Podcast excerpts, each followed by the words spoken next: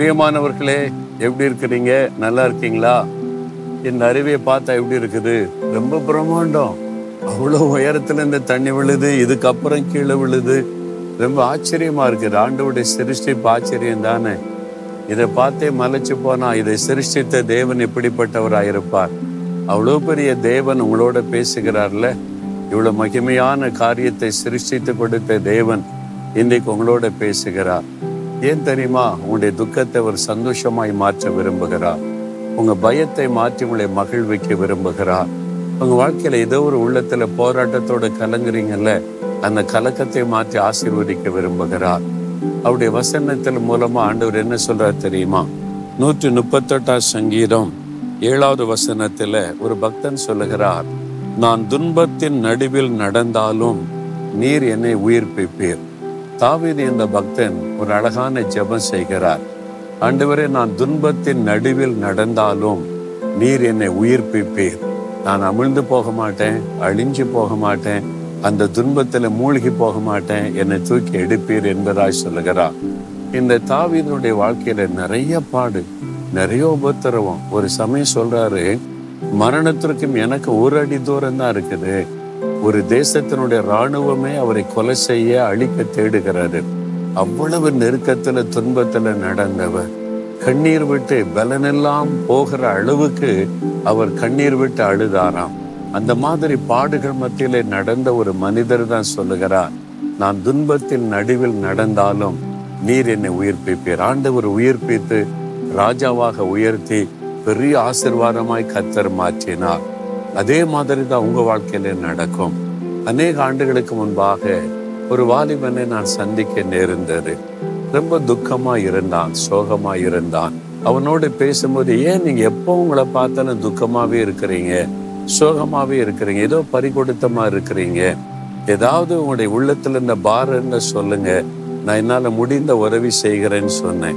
அப்படி கண்டு இந்த கண்ணீர் வடிய ஆரம்பித்தது. நான் துன்பத்தின் பாதையில நடந்து கொண்டிருக்கிறேன். எனக்கு நிரந்தரமான வேலையில் டெம்பரவரி ஒரு வேலை கொஞ்சம் சம்பளம் அதை வச்சு ஒரு மாதம் முடிந்து என்னால் முழுமையாக சாப்பிட முடியாது. ரெண்டு வாரம் தான் மூணு வேளை சாப்பிட முடியும். அடுத்த வாரம் வரும்போது ஒரு நாளைக்கு ஒரு வேளை தான் சாப்பிட்டு வேலையும் செய்கிறேன். அந்த வேலையை முடிய போகிறது. என் தாயை கவனிக்கிற பொறுப்பும் எனக்கு இருக்கிறது. ஆனால் வழி இல்லை. என்ன பண்ணுறதுன்னு தெரியல. என் சொந்தக்காரங்க வசதியா இருக்கிறாங்க பெரிய பதவியில் இருக்கிறாங்க. அவங்க நினைச்சா எனக்கு ஒரு வேலை வாங்கி கொடுக்க முடியும். எத்தனை பேர்கிட்ட அலைஞ்சு பார்த்துட்டு யாருமே எனக்கு இறக்கம் காட்டல. நான் ஏன் வாழணும்? எனக்கு யார் இருக்கிறா? செத்து போயிடலான்னு எனக்கு தோன்றுகிறது. இந்த துன்பத்திலிருந்து என்னால் எப்படி வெளிவரன்னு தெரியல. என்ன கண்ணீர் விட்டு அழுதா. நான் அந்த வாலிபனுக்கு சொன்னேன் உங்க மேல அக்கறை உள்ள அன்பு உள்ள இந்த துன்பத்தில் இந்த தூக்கி எடுக்கிற ஒரு ஆண்டவர் உண்டு. அவர் உங்களுக்கு சொல்லட்டுமான்னு சொல்லி இயேசு பற்றி சொன்னேன். ரொம்ப கவனமாய் கேட்டார். உங்க மேல ஒரு அன்பு வைத்திருக்கிறார். இந்த துன்பத்திலிருந்து உங்களை தூக்கி எடுப்பார். அதுக்கு தான் அவர் சிலுவைக்கு போனார். அவர் துன்பத்தின் பாதையில நடந்து துயரங்களை ஏற்றுக்கொண்டு பாடுகளை ஏற்றுக்கொண்டு சிலுவையில மறித்து உயிர்த்தெழுந்தார் என்று சொன்னபோது கண்ணீரோடு இயேசுவை தன் வாழ்க்கையில ஏற்றுக்கொண்டார். இந்த இயேசு எனக்கு வேணும்.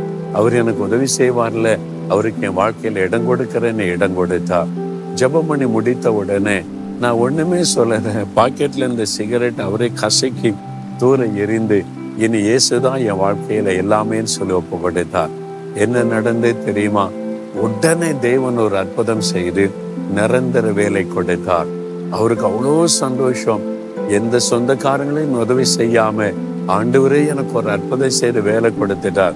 இன்னும் கொஞ்ச நாளானது ப்ரமோஷன் கொடுத்து உயர்த்தி விட்டார். மேலும் மேலும் உயர்த்தி கத்தர் ஆசிர்வதித்து விட்டார்.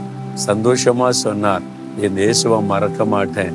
நான் வேலை நேரம் போக மற்ற நேரம்லாம் இயேசுவை மற்றவர்களுக்கு அறிவிக்கிறேன் என்று மகிழ்ச்சியோடு சொன்னார். துன்பத்தின் பாதையில நடக்கிறீங்களா? உங்களை தூக்கி எடுக்கிற ஒரு ஆண்டவர் உங்களோடு பேசுகிறார். இந்த துன்பம் நிரந்தரமானது அல்ல இந்த துக்கம் நிரந்தரமானது அல்ல இந்த வேதனை உங்களுக்கு நிரந்தரமானது அல்ல இன்றைக்கு ஒரு மாற்றத்தை உண்டாக்குவார். அவருக்கு உங்களுடைய வாழ்க்கையில இடம் கொடுத்திருக்கிறீங்களா? அவங்க உள்ளத்துல இயேசு இருக்கிறாரா? அவர் கேட்பதெல்லாம் உள்ளத்துல எனக்கு இடம் கொடு அவ்வளவுதான். உங்க பணத்தையோ பொருளையோ அவர் கேட்கவில்லை. இதுவரைக்கும் அவருக்கு இடம் கொடுக்காட்டா? இன்றைக்கு இயேசுவே என் வாழ்க்கையில நீங்க வாங்க. இந்த துன்பத்திலிருந்து என்னை தூக்கி எடுங்க. எனக்கும் ஒரு ஆசிர்வாதமான வாழ்க்கை கொடுங்கன்னு கேளுங்க. கட்டாய அற்புதம் செய்வார். ஜெபிக்கலாமா? இருதயத்துல கை வைக்கிறீங்களா இயேசுவே என் துன்பத்தின் பாதையிலும் இதிலிருந்து என்னை தூக்கி எடுத்து என்னை உயர்த்த நீர் வல்லமுள்ள தேவன் என்பதை அறிந்து கொண்டேன். என் வாழ்க்கையில நீங்க வாங்க. எனக்கு இந்த துன்பத்தில் இந்த விடுதலை கொடுங்க. என்னையும் உடைய வாக்கு தத்துவத்தின்படி உயர்த்துங்க தூக்கி நிறுத்துங்க. இன்றையிலிருந்து என் வாழ்க்கையில் ஒரு மாற்றத்தை நான் எதிர்பார்க்கிறேன். இயேசுவின் நாமத்தில் ஆமேன் ஆமேன்.